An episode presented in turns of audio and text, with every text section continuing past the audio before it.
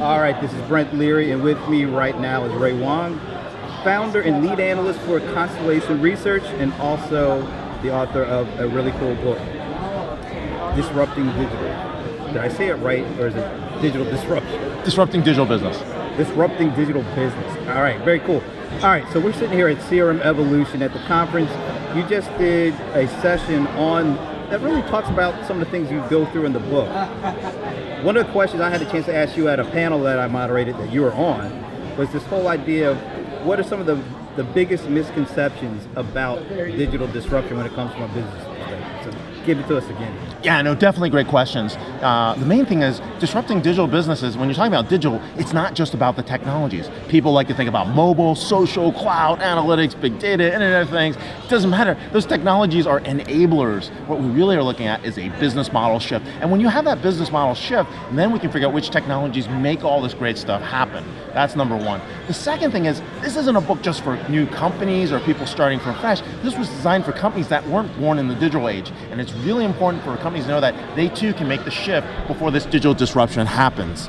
And if you think about this, right, the average age of a Fortune 500 company or an S&P 500 company was something like in the 60s when they first started. It's down to 15. We project it's going to be 12 by 2020. That's a 5x compression rate, right? Digital Darwinism is unkind to those who wait. You're not going to be around if you don't take a look at this. So we know, we hear all the stories of the high flying companies, the Airbnbs, the Ubers, the companies that are new and disrupting, but from a traditional kind of mainstream business, how quickly are they adapting some of these uh, these technologies to be able to, I don't know if disrupt is the right word, but maybe it is, but to change their business model or adapt it to what is more inherent about customer engagement today? you know, the challenge is they're not moving fast enough. And part of that is, I mean, if you look even at Amazon store in New York Times, right? People are working their butts off. They're like, I mean, they're even Amazon's not moving fast enough. Now wow. you can see exactly what's going on because they're competing with global players like Alibaba, you know, JD. All these people are working at that pace, and it's because of that pace that's happening. People are wondering, hey, can we compete? Can we compete fast enough? So the short answer of it is that there's a lot of work that's going to be required, a lot of heavy lifting for folks to make those shifts. Now, one way to do it is to create separate entities, um, more than just innovation labs, but create separate entities and bring them back in the fold. The other way is really try to change the company fast enough across the board culturally. Both ways work. You really just have to think about where your leadership style is and what parts of the business are you willing to disrupt. So Google just announced Alphabet not that long ago. Is that an example? I mean, you, when people think about Google, they don't think about it as an old technology company, but yet and still, they felt the need to change and adapt. Are they an example of what you should be doing? Um, it's a great example of portfolio. Core Google doing really well. They need to keep going right? But all the new stuff needs focus and attention. Anything that's actually happening at Nest, things that are happening at Google X, stuff that's actually in Google Capital when they actually look at new stuff in Google Ventures. All those areas actually have to come back and they need a level of focus. If they're all in one big part of the company, it's very hard to get to that level of focus. And so it's a great example of what you're talking about. I mean, companies like Google don't want to go the way of a Kodak. They don't want to go the way of, you know, the way Bell Labs and AT&T were these were great corporate I mean, corporate giants and research behemoths that suddenly lost their way when they actually had to get to commercialization.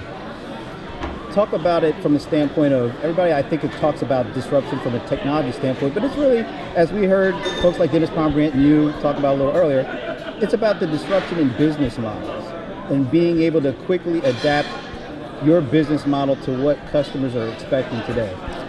That's a great point. This is very customer centric. We don't sell products or services anymore. We're basically selling experiences and outcomes, which is basically the brand promise. The brand promise is core. It sounds fluffy, like, but it's like, hey, if what's your mission? What are you really about? If you can answer that, then all the other stuff will come into play. The second thing is we're trying to price at the lowest unit cost pricing model. I mean, that's an important part of this shift because we're going from selling you a case of Coke to a two liter to a can how much would you pay for a sip of Coke?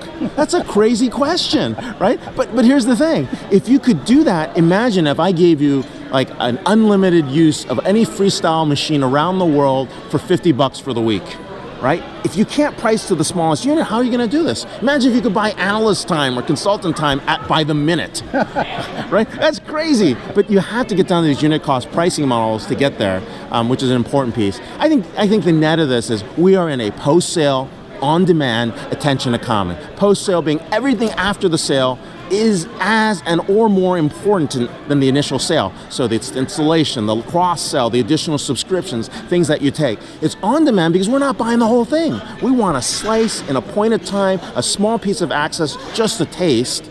And if we want more, we'll continue. Right? And the last piece is attention economy. If you're not winning and capturing, you know, my attention or saving me time, you're not going to make it. And that's what these digital business models are built on. Where can people go to get the book? Anywhere. Barnes & Noble actually has the physical book. You can go to 800 CEO Read, Amazon, BN.com, anywhere where books are typically sold. You'll find them all across the board.